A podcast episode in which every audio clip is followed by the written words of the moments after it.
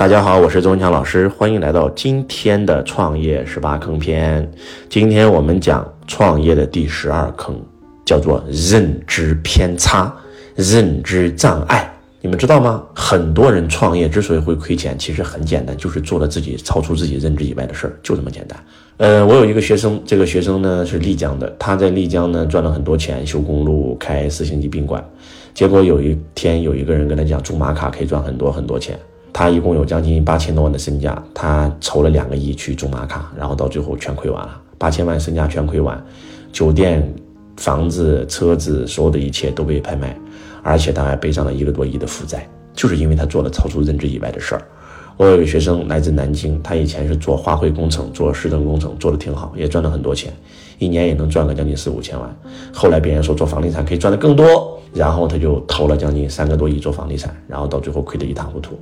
就是记住，永远不要做超出你认知以外的事儿。如果先想做认知以外的事儿，先去打工。比如说你想做房地产，可以啊，你先去了解，对不对？你先去房地产公司上班，从基层做到中层做的过程，了解了，有这方面能力经验了，把它从未知领域变成已知领域了，你在这个领域再创业。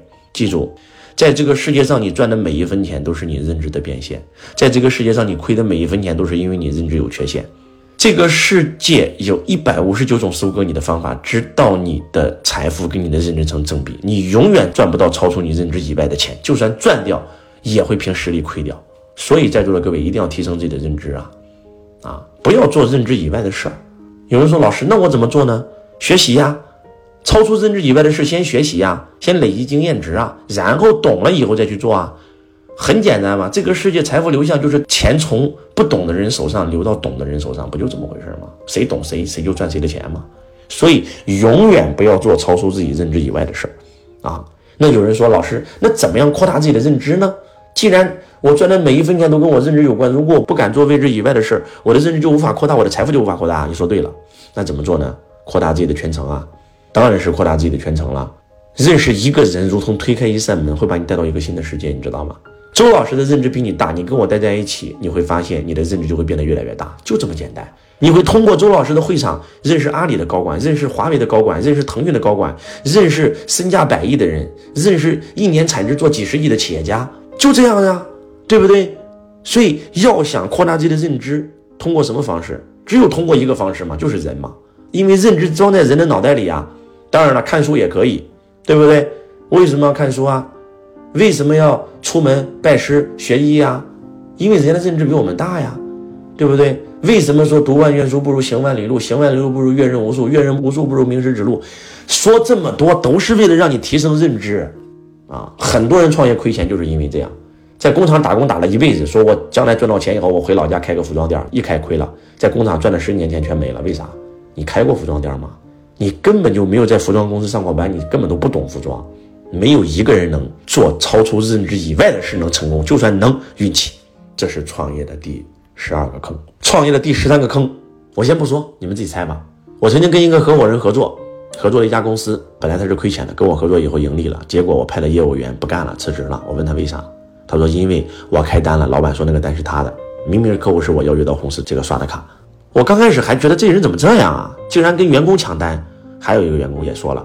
明明是我出了一个点子，让公司业绩翻倍了。他说是他的点子，跟我抢荣誉，到最后更狠，不单跟员工抢利益，还跟我抢利益。股东分红的时候，竟然减了我将近一半的股份。我的个苍天！我瞬间就不跟他合作了。当他不跟我合作，当我公司的骨干员工都纷纷从那家公司离职以后，这个公司不到两年时间破产了。本来那一年，这个老板跟我合作赚了将近一两千万，结果不好意思。如果他继续跟我合作，他可能会从一两千万变成两三个亿、三四个亿、五六个亿、七八个亿，结果现在破产了。来，你告诉我，第十三个坑是啥？老板无格局、无境界。当一个老板没有格局、没有境界的时候，他心中容不下人呐。境界是高度，格局是宽度。你心中能装多少人，你就能成就多大的业。如果你的格局就一米，如果你的境界就一米，不好意思，你装你自己都费劲。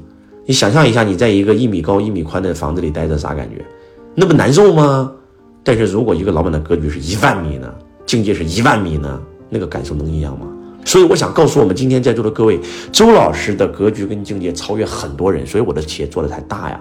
培训行业都是不允许同行来上课的，我允许同行来上课，我鼓励同行来上课，这就是格局，这就是境界。甚至别人复制了我的课，我都感恩别人。为什么呢？我的使命就是让一亿家族实现财富自由、身心富足嘛。如果别人复制我的课都讲财商了，我不就实现梦想了吗？但是有些老师呢，你抄他的课，起诉你、告你、拉黑你，妈呀！你看人马斯克把公司所有的专利全部公开，随便用。我的个苍天，这个格局、这境界才能成为世界首富啊！别人问他说为啥？他说因为只有这样才能做出更多的新能源汽车呀，这个世界才会更好啊！当年他做特斯拉几次破产的时候，别人说你放弃吧，你放弃。他说不，我不能放弃，就算我死了，我也能给后来者照个亮。别人会在我的废墟里上重建城邦，就这推动人类的进程值了。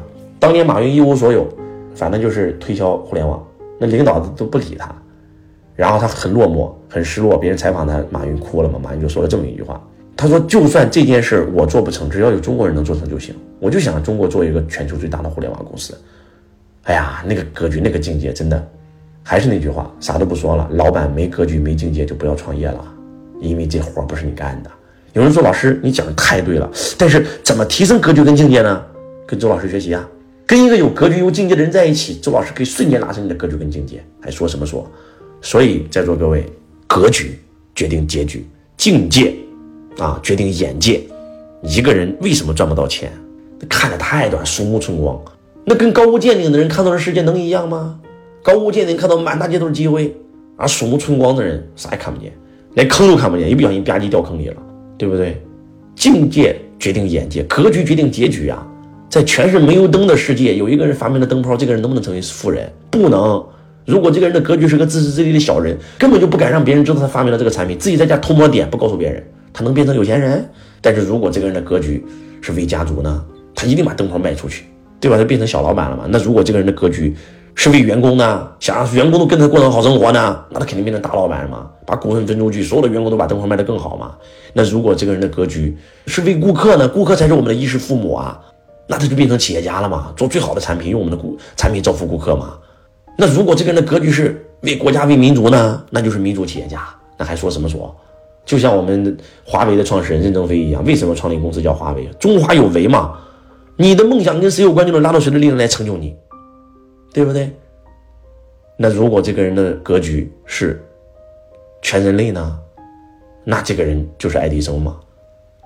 不是他发明的灯泡，很多人发明的灯泡，只是他的灯泡照亮了全人类，因为他的格局最大，所以他的公司变成了记忆通用电器，世界五百强，延续几百年，生生不息，今天还在。所以格局决定结局啊！跟着周老师学习创业训练营吧，让周老师提升你的格局。就像秦始皇为什么可以一晌六合？因为六国军中没有一个有这个格局。祝他有，我是周文强老师，我爱你，如同爱自己。